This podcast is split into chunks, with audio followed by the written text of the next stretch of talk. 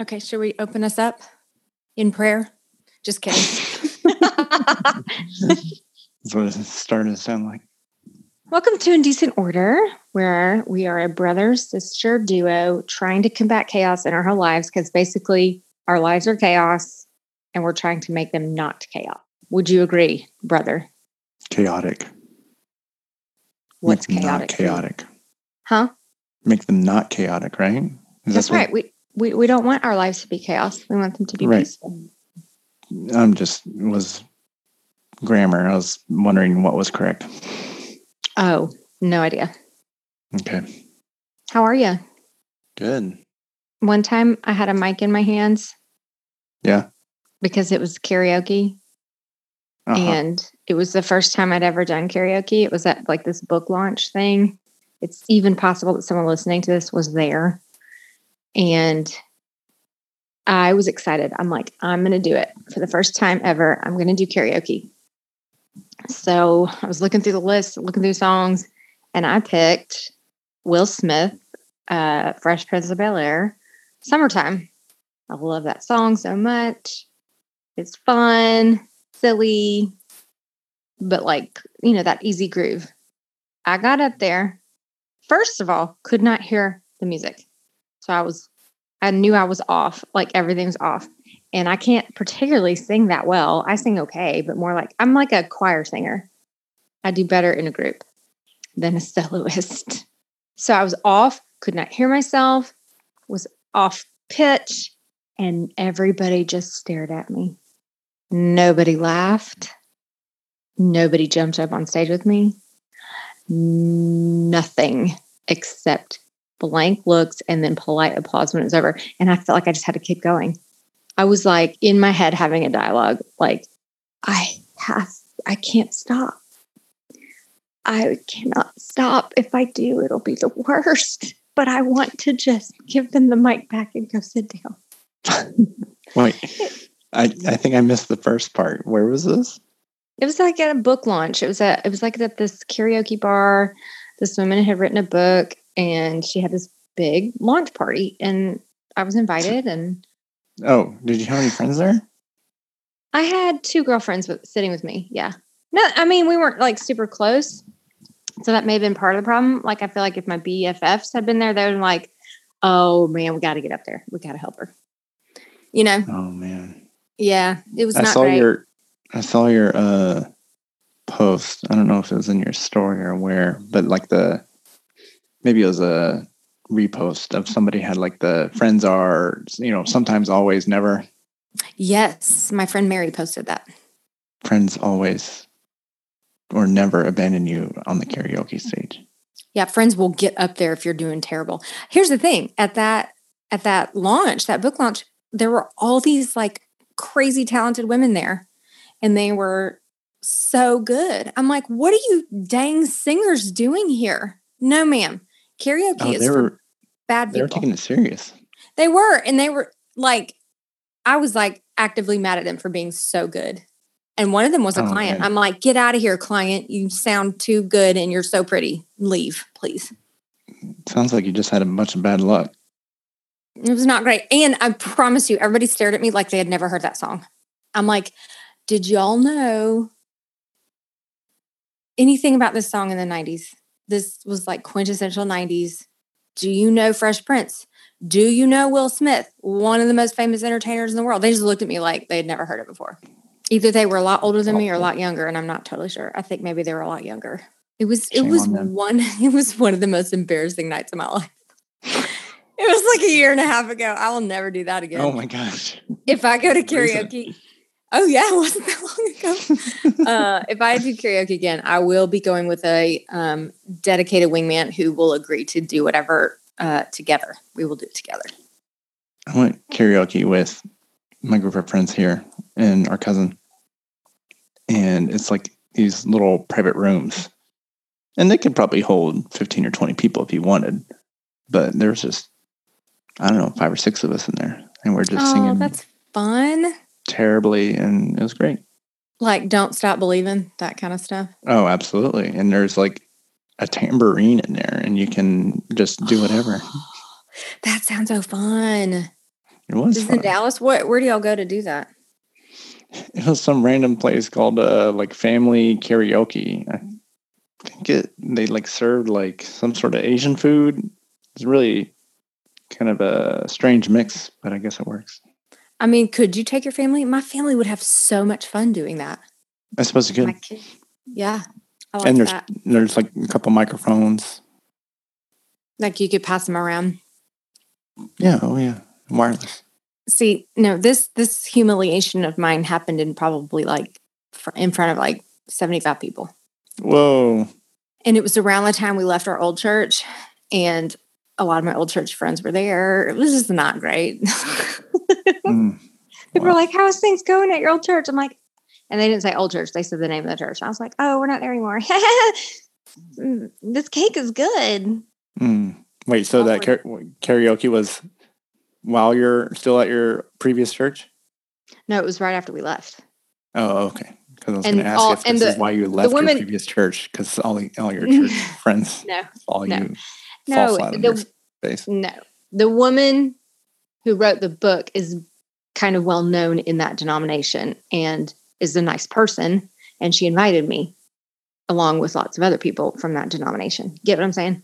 But she wasn't nice enough to join you on stage. Well, she was the author. I think she was like signing books. Too good for you.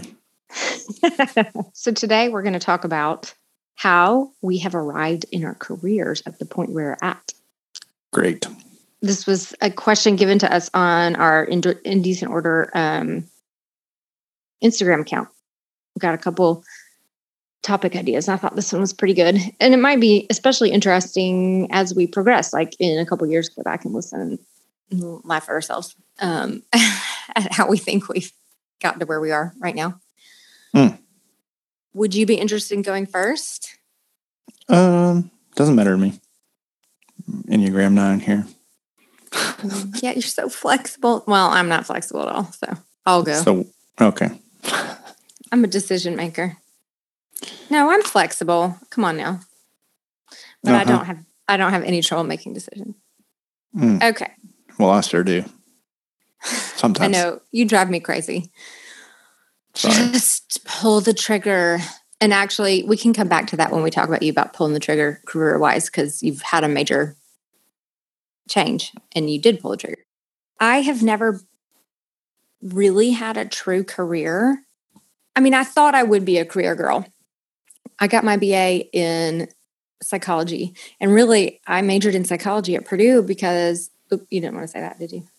I Probably not. majored I majored in psychology in college because I knew I loved people and I loved what making them tick. I was a good listener.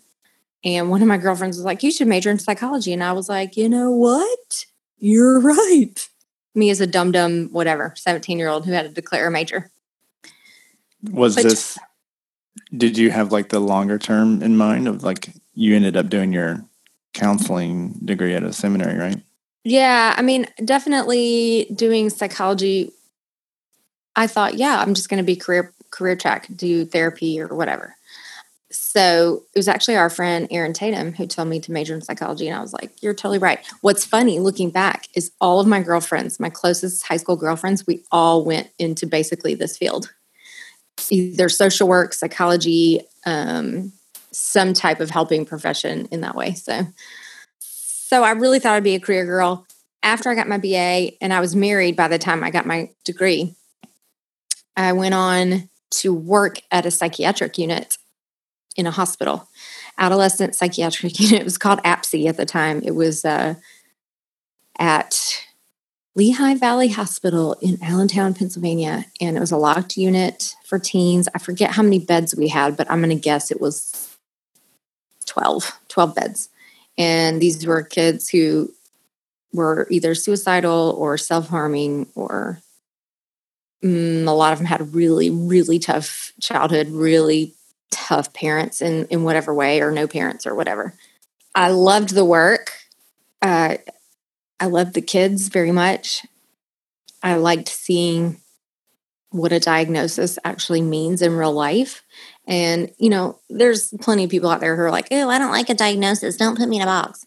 But for me, a diagnosis is freedom Yes. If it's got a name, you can like fix it or like help it. Yes. You can follow the path that others before you have started. It gives you some sort of framework to start from. When you don't have a diagnosis, you have confusion, sadness, depression, all these things. So I I quite enjoyed the diagnostic part of it. And my, my title was uh psych tech lowest of the low on the totem pole, other than maybe like the uh, custodians on my unit.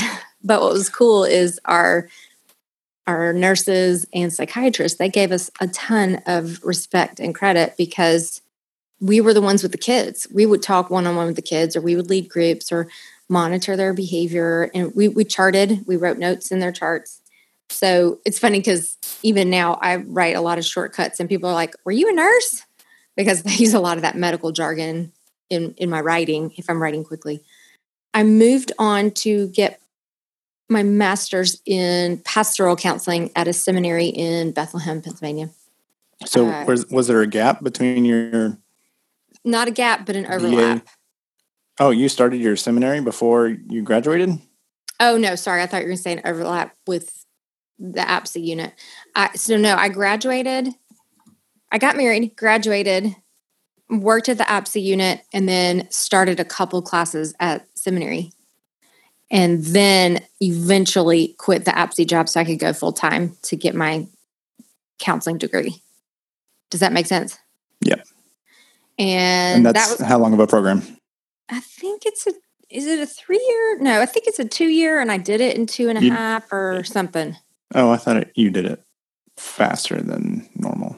Oh no, my undergrad. I got my oh. under my four year undergrad in three years. Oh, that's impressive. Uh, yeah, you know, Enneagram three. I gotta, I gotta say, look what I did. Actually, yeah. Dad is he's like always like, you saved me so much money.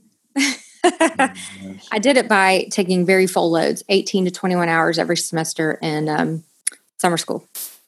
Mm. And I'm glad I did in a way because that meant I could get married to Dave in a way that made sense, like in a timeline that made sense. On yeah. the other hand, I missed a, f- and, and by the way, I finished my last semester at a different college because I was married. So, in a way, I got half the college experience that a lot of people did. Like, I was only at my college for two and a half years, whereas a lot of my peers were at their schools for five years. Dang. Yeah. So, I was married a lot earlier than a lot of my friends even graduated college anyway, I went to seminary. It was the it was a convenience thing, meaning it was the closest master's program that had a counseling degree. The the de- denomination, um, it's a teeny tiny little Protestant denomination. I, I would not attend their churches. They're, it's a great denomination in a lot of ways, but you know, it's just not for me. I've got some theological differences, but I met some wonderful people who we still keep up with. In fact, one family who we met there, they come visit us once a summer with their 5 million kids, and it's awesome. Once I got my degree in um, counseling, my master's degree, I did work with some teens again, like kids who had gotten suspended, out of school suspension uh, from school. And I did like therapy groups with them and stuff. But anyway, at that time, we ended up moving from Pennsylvania to New York. I worked with a group of therapists. We saw our own. It was like each person was their own company, but we all shared like a receptionist and and space, if that makes sense. Oh yeah, my my uh, hairstylist was like that. yes, exactly. It's a common way to do things. However, when you are not licensed, and you do have to be licensed to take people's insurance as far as therapy, it, it takes thousands and thousands of hours to become licensed. So normally when you graduate with a master's degree in some sort of counseling or social work you would get a job at like an agency or something where you're on salary and you're just getting all these clients and that counts towards your hours in the way i did it people had to pay me out of pocket and at the time and we're talking 15 plus years ago i cost $100 an hour and I'm this newbie. It had to it had to be a hundred dollars an hour. That rate was not set by me; it was set by my boss. And um, so people to pay out of pocket for this young little newbie. I didn't have a ton of clients. I might have five clients a week or something. Um, and of course, I didn't take that $100 home or anything. It was like half of that, maybe. I really thought I was career track, though. I wanted to get those hours, I wanted to get licensed. I had a mentor who was the psychology chair at a prominent university in Chicago. And I was like, that's what I want to do. I want to be the female version of this guy. You know, run a department head, teach, all these things. Did you know this about me at all? No. all these aspirations. Oh, I know. I was an Enneagram three back then too, apparently. Um, and then I got pregnant. And Dave and I had been married for eight years at that point. And I could not believe I was pregnant. I just, we both just assumed this is not what God has for us um, as far as being parents. We never like pursued medical information on why we didn't get pregnant. But I had these career ideas. So I was like, that's me. That's fine. I was never the person who was like, I just want to be a mom so bad. Not, there's nothing wrong with that, but that was just not me. So I got pregnant and I was like, oh, snap. I get to do this. This is cool. I was super pumped. Um, and I had the baby, and my boss called me in, and he was like, right before I had the baby, he called me in, and he was like, "Hey, just so you know, it's not a sin for Christian women, Christian moms to work." And I was like, "What? Okay, cool. I'll I'll talk to you in a year." And so I didn't. I was just naive. I didn't know at the time that there was this real. Uh, I don't know if you want to call it fight or disconnect or whatever a tension between working moms and stay at home moms, particularly in the Christian community. And I was just totally unaware of it. So when he was like, You can work, I'm like, Yeah, cool, but who's going to watch my baby? like, I did not even consider daycare or whatever. And of course, our, our families live far away. So I got to have this baby. I wanted to be the one taking care of him. And from the beginning, I should go back from the beginning of my marriage, we never counted on my salary. We just pretended any money I made wasn't there. Like we put it in savings or used it for extras, which is not saying a lot because I worked at places like a bank. I forgot that part. I worked at a bank as a teller for a while. I worked as a waitress for a little while. I was real bad at that. But anyway, so my top waitress at? at this restaurant called Friendly's in Allentown. Oh, Mark, I was our cousin so worked bad. there. She did. I think she did. She, uh, yeah, I, I worked there for like three months, and I'm like, I'm bad at this. I forget about my customers. Yeah. What? Um, yeah. What? You? What were you bad at? Oh, just I would forget to put their orders in. I would forget to check on them. It was, it was just. I don't know what I was doing. I was probably like hanging out in the back, being like, "Hey guys, what y'all doing?" oh my goodness! I don't know. Uh, our our waitress last night at trivia forgot to put her stuff in, and she was not checking up on us might have been a busy night. I don't know. Oh man, that's you feel sorry for him, but also you're really hungry, and so you're just like, can I? Can you bring me some crackers, maybe? I'm like, it's fine. Just put it in. so I got it. I mean, if you look at my career history, my top grossing year back in those days was probably like ten thousand dollars. So it wasn't like a big, humongous sacrifice for me to stay home with the baby. I wanted to nurse him. I wanted to, you know, I wanted to take care of him. I needed to be with him. So, and I was just over the moon that I got to do this thing that most women do, you know? Like I didn't think I was going to be in that club, if that makes sense. I never really went back. I think I taught a couple classes after that, like in the evening when Tucker was little, but I just was so stressed about that. I was kind of a highly anxious mom. I probably should have been on medication at the time. Um, just really nervous about being away from him, ir- irrationally nervous. I quit working for reals. And a couple years later, we um, had Calvin and moved to Alabama. And then a few years later, after that, we adopted Gigi. All of my career focus certainly became the kids. However, after Gigi came home, maybe six months after she came home, and that was very stressful for a number of reasons. Just it's hard to bring a, a toddler into the home, and she was scared and had a lot of needs, and the boys had a lot of needs, and I became overwhelmed as well. And organizing help in my own house helped me feel like a sense of control because I felt like so much was not in my control. It wasn't in my control if my children obeyed me or if Gigi attached to me or anything And so to have some small measure of control felt really, really good. So I organized and organized and organized. And then finally I was like, I wonder if someone would want me to organize them. And in fact, would they pay me for it? Mm. so I started organizing other people's homes and like taking pictures and stuff. Not really homes, but like small projects in their homes, like a drawer here or a laundry. Do you remember there. your first? One of my first, where I did a big tour, um, a whole house tour, was yeah, at my friend Sarah's house, and Amanda, my good friend that lives down the street, she was doing this with me and we went to her house we went through the whole thing and we made this whole report of like things that we felt would improve the organization and how she could do it things she could buy stuff like that so that was one of my first real ones. she didn't pay me i wanted to do it for free like i asked her if she would let me do it and she's like sure i guess so you just really. handed her like a report and didn't like organize at that time i mean i I offered to. That wasn't something she wanted. She was she just wanted to know what my ideas were that she could then carry out herself. And actually, we still have customers like that who want that. They want the oh. idea and then they're self-motivated and they can go do it themselves. It's it's I would say that's rare, but we do have those folks. So I started building a portfolio, made my name, got a logo. Actually, Sarah's husband, maybe that's what it was. In exchange, he um, in exchange for the whole house tour and report he made my logo which to this day i use and love um, lead nice. logic creative. That is the name of his company. They do branding and websites. But anyway so I, I liked that in doing other people's homes people would listen to me and do what i said. As opposed to our house where the children are like why? No i don't want to. Mm. And it was creative and it blessed other people. So all those things meant I just kept going. And officially became an LLC. And here I am. I went from my house to friends' houses. I even did some businesses, clients. I hired contractors because I couldn't handle all the work myself.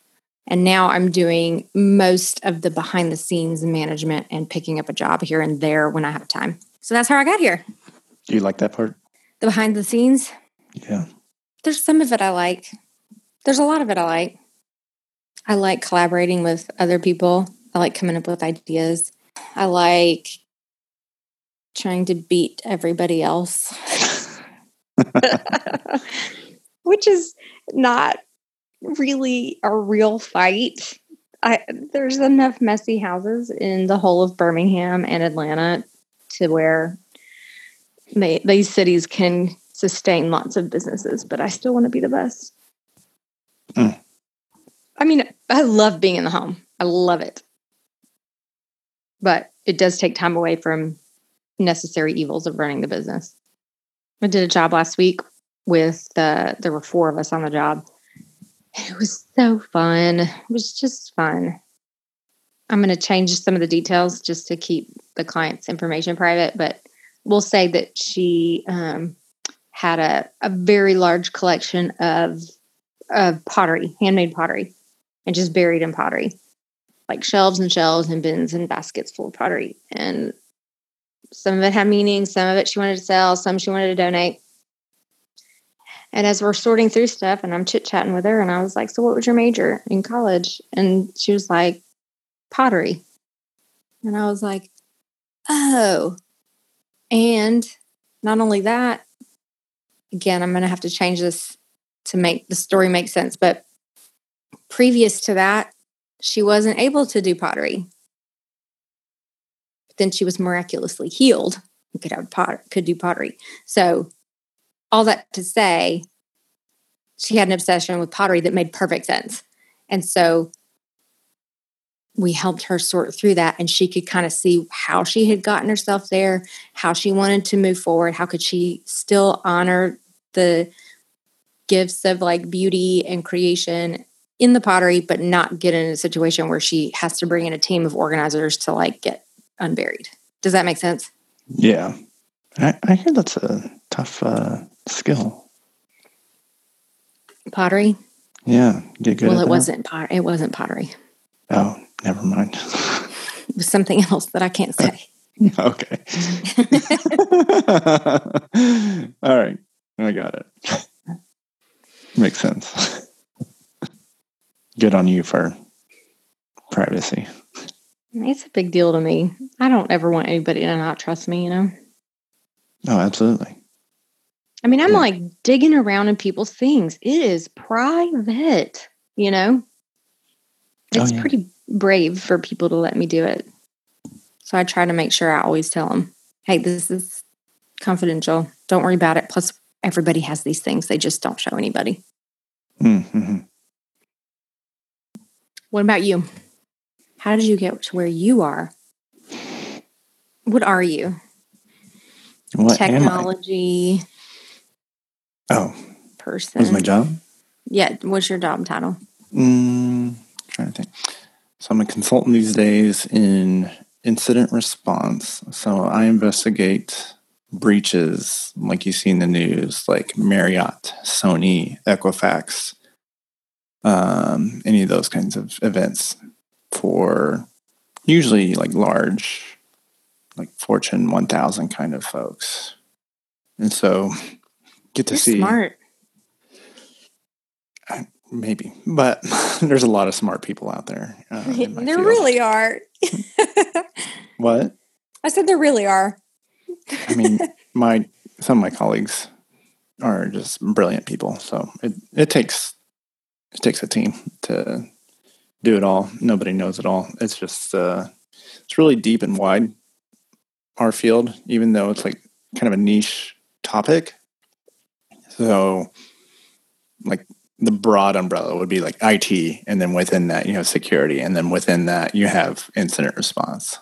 So it's a pretty narrow thing, but inside of that, then you're investigating Windows and Macs and Linux, um, phones, maybe even um, a lot of the cloud technologies. Even a Kindle, which is what your thesis was on, right? Yeah. So, like, my background would be more like law enforcement centric. So, digital forensics and digital forensics and incident response kind of get lumped together. Um, there's a hashtag, hashtag DFIR. Um, Ooh, what does that mean? Digital forensics and incident response, Okay. maybe pronounced DFIR. You got that defer. Hashtag defer. Hashtag DFIR. Um, so that's yeah, that's what I do currently. All right. So, so tell us how you. Let's- Let's- For the people. Yeah, for the people. Let's uh a Let's long time ago.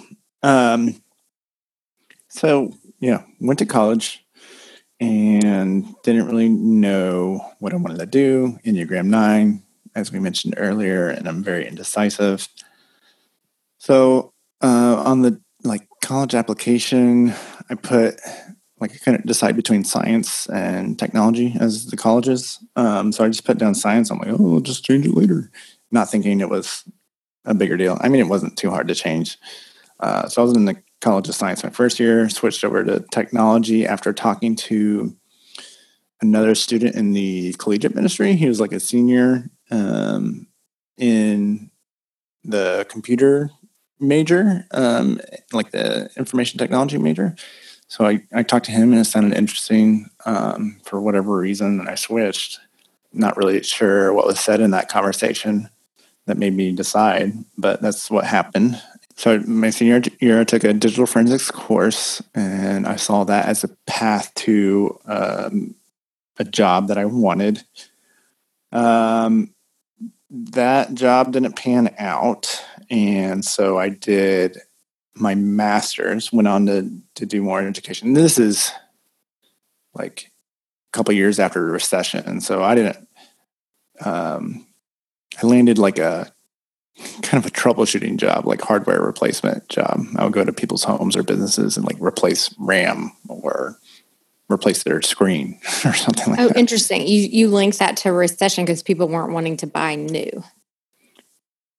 Well, because I couldn't, I, I don't know that I really knew how to job search at that time.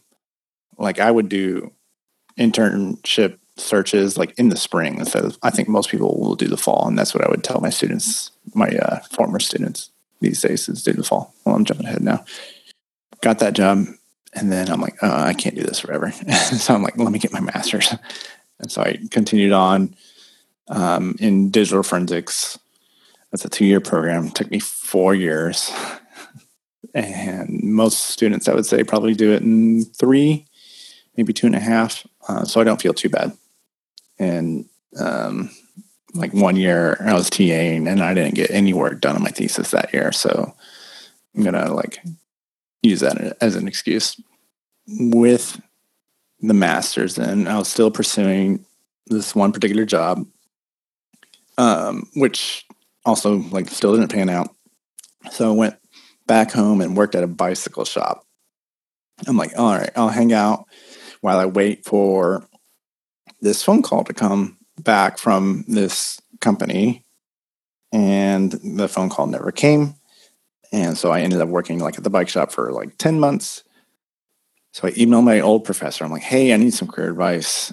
Uh, can we meet for lunch? And we met up, and he's like, hey, have you ever thought about teaching? And I'm like, color me intrigued. And yeah, I actually said that. And uh, he had a position available. And a little, little known uh, to me, he had been promoted to department head. And so I got very lucky just being in the right place at the right time kind of thing. Yeah. Wow. So started teaching, had a year long contract in my former department uh, where I was a student.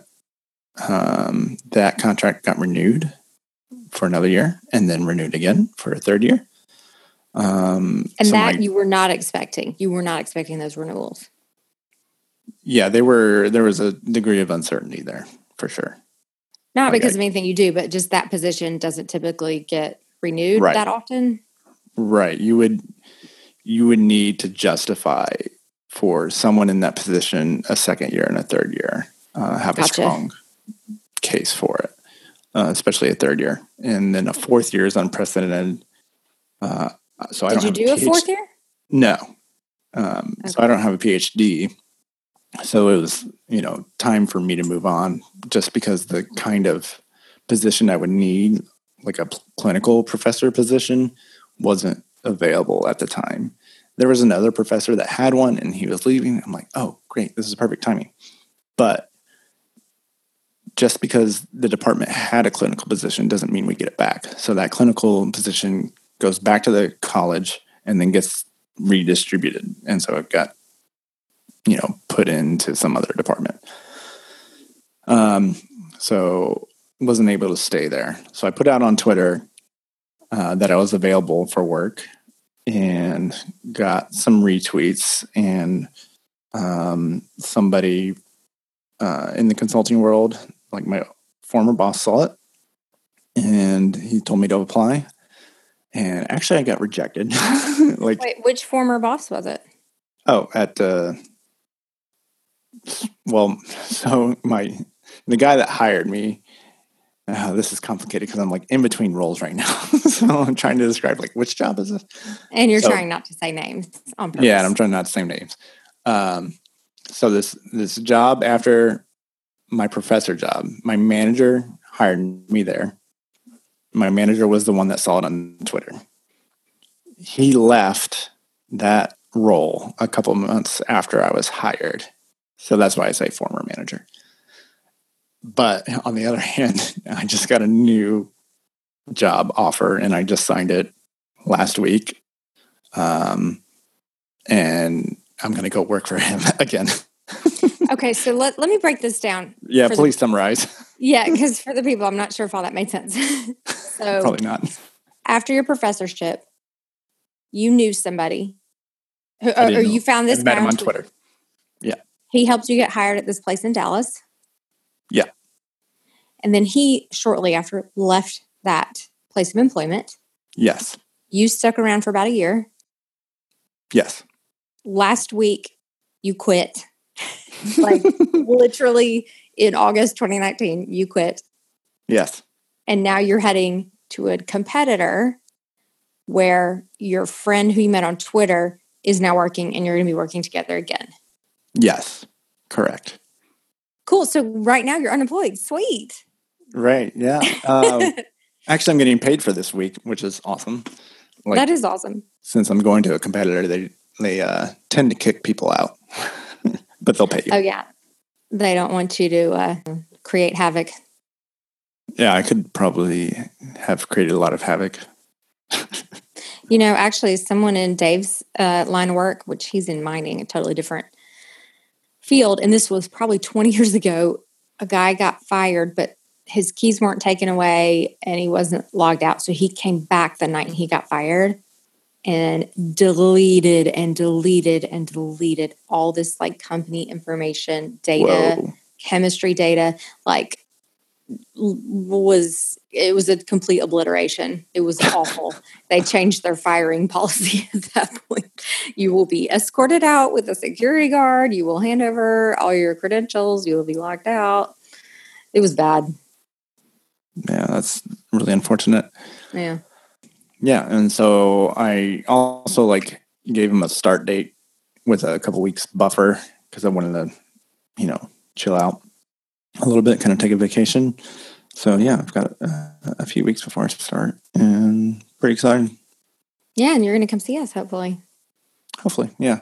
So my path has been, I guess, pretty linear. Like I don't know that I've had too many choices put in front of me like you know doing after the masters and only having the one choice of like doing the professorship uh, and then from that twitter i applied to a bunch of places um, but the my form, former employer was the fastest. And uh, so i took that. And then like you know months later people are calling me. I'm like ah, you're too late. Sorry. Oh um, my goodness. Months huh? it seemed like it. Yeah, and, and a lot of people haven't or don't see my professorship as valuable, and so that's been a roadblock for better or for worse for a lot of companies. Um, the quote is usually, "So tell me about your real experience." Um, so that's that's been a point of frustration in interviews. So you're so, saying you're like, I was a professor, and they're like, okay, cool, but do you have any real experience? Yes, that's how that conversation. Gosh, that's so insulting. I mean, beyond the interpersonal problem here, it's also not true. You manage people and you manage your time and learn new things all the time. Had to keep abreast of what's happening in the digital world. Yeah, I was. I thought I was. I thought myself cutting edge. Um, like I discovered in grad school on Twitter, like there's this huge digital forensics and incident response community. And that's how I'd keep up with the latest and greatest things. And so I thought I was very well connected to reality. We had a strong relationship with local and state law enforcement there at our university. And, um, but I guess professors have a bad rap for being disconnected from the real world or I, I don't know what. That, is a real shame. I mean, and and to clarify, you really do use Twitter as a work. Um, oh yeah, thing. I don't know what you would call it. Yeah, uh, yeah. I follow digital forensics researchers and practitioners, just a bunch of people in the community. Um, you're you're not using Twitter for fun. You are using no. Twitter for education and contacts, networking. Yeah. I mean, yeah. I maybe follow a couple like cat accounts just to have a little bit of fun in there, but as in kitty cats. Right, right. and uh have you made any friends on Twitter besides your one friend that hired you? I mean, I talked to like a few like developers like they make a tool that I use or something and I'm like, hey, can you do this? Or hey, there's a problem here. What do you think of this? Um, but like I don't know what you mean by uh like how deep of a friendship do you want from Twitter? well, I was just I'm I'm getting to a point, but uh, let me back up a little bit. You you've gotten speaking gigs from Twitter, right? Didn't you teach at a conference because of your connections with some folks on Twitter? Um, what was that about? Yeah, I did like a training at a conference. Why? How did they know about me? I have to go back and look at my emails. I really feel like it was an online connection. Well, I mean, I think the point I'm trying to make it, it has nothing to do with career, but a friend of mine, Jamie, says that if you're not making friends in real life that you met on the internet, you're doing it wrong. And in some ways, I would say if you're not making career connections on the internet, you're doing it wrong. You know, like I think a lot of people, maybe it's more in my demographic, like more of the stay at home mom type or middle class suburban, whatever, white lady, we're doing it for like, I don't know what, keeping up with the Joneses, maybe, or whatever, or just voyeurism or wasting time or whatever. But my friend, she, her whole thing is, no, you get to make your social media experience what you want, and it should be beneficial to you, not frustrating to you. You know? Yeah. Twitter, there's like a quote about like Twitter is for to follow people you don't know, and like Facebook is for people you do know. I'm Yeah. really not on Twitter. Yeah, I don't know how other people use it, um, but like I've got like a lengthy, like you can mute different kinds of words. Um, so I have a large muted word list to like block out politics and other like current events and things, just because I can I can get that from other sources, right? Uh, I'm Yeah. trying to use this for work. Yeah. No, that's smart. You're making it work for you. The question is Does someone have access to this list of muted words? And are you on some sort of list of people now? this guy. I don't know This guy. We need to watch him. yeah, right. I know if someone if like we publish that list, I don't. I think some people would be pretty offended. Yeah, I'm, I'm sure. I'm sure. I, I get it. like just think about like all the current events you know the news cycle i block all that like there's something every week that i have to add to the list Wow. Yeah. cleans up my feed so i can like focus on my work What What do you think of people who sort of have a brand or a shtick or a, a path on social media, and then they start throwing in current events? I mean, I think some people like to use their fame or platform for good, and maybe that's what they think they're Mm. doing. But then there's other people who are like, "Stick to comedy. What are you doing?" You know? yeah yeah yeah yeah yeah yeah that's a hard hard. one yeah i don't know because like maybe you develop that platform so you could have a voice i don't know but for someone like me then if you develop your platform and i followed you for work then i'm gonna like mute you so then you then you have zero voice in your life, and yeah just for me yeah. um so like No, but I mean, they have zero voice in your life. I mean, right even though that's exactly like opposite of their intent Though you could say that by doing that, they're further curating their ideal person, their ideal follower, yeah maybe Yeah. and maybe getting more people who would be who would like their shtick, but also their i mean they're just talking to you know then i guess the the the worst of it is then or the worst possibility is they're only talking to people who agree with them yeah, yeah, that's tough. so i don't i don't know if it's helpful Mhm, yeah, I don't know either. I don't know. This world is strange that we live in, right? And like, how do you talk about all these like tough subjects? Nobody wants to listen to each other. well, I think it's so hard because people's feelings get hurt too, and and then you just don't get anywhere. People get mad. But hey, I've got like ten minutes before my children come home, and I'm going to need a dating update from you. oh my. When's, when's the last time we recorded? It's been a while, right? It's been a while. So just why don't you update in the last like two months what's been going on Oh, in a well, nutshell? the, the last two months has been the same as the last like four or five months. I've had like, I think I've had one date. Was that that was pretty recent, right? Yeah, yeah. I had one date a few weeks ago. Went and got coffee like on a Saturday morning. Seemed to go well. And then, you know, I messaged later saying, Hey, love to get to know you more. Um, if you're up for a second date, blah, blah, blah. And, you know, then I get the same response of, Hey, you're a nice guy. I don't see it working out. Good luck. And I'm like, okay, cool. Um, so that's That felt great. So that's that's the update. Just so I had I've had like one date in four months. Um, but that was partially by choice, right? Because you've been traveling a lot. You probably haven't been putting I mean, yourself I don't know that I've. I feel like you said you you haven't been looking at the apps because you've been traveling and stuff. I mean, I've been looking at them, but like I haven't matched with a whole people, a whole lot of people, or like I guess there's some truth in that. Like when I'm been traveling, like been exhausted, and so then I don't want to put the effort into like a small talk and all that stuff. Um, but then again, uh, just haven't had a whole lot of luck on there. I think I'm almost ready to do what you say and drop them all together.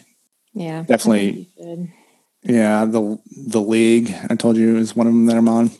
Mm-hmm. That one, I think I've had one date in the last year that I've been on there, so I'm ready to drop that one. That one's, I think, kind of a different crowd than than what I am. I don't think I fit you know, in that crowd. Well, last time you were here a couple months ago in the summer, you had a consult with my friend Ashley at the pool, and her oh. thought was I forgot about that.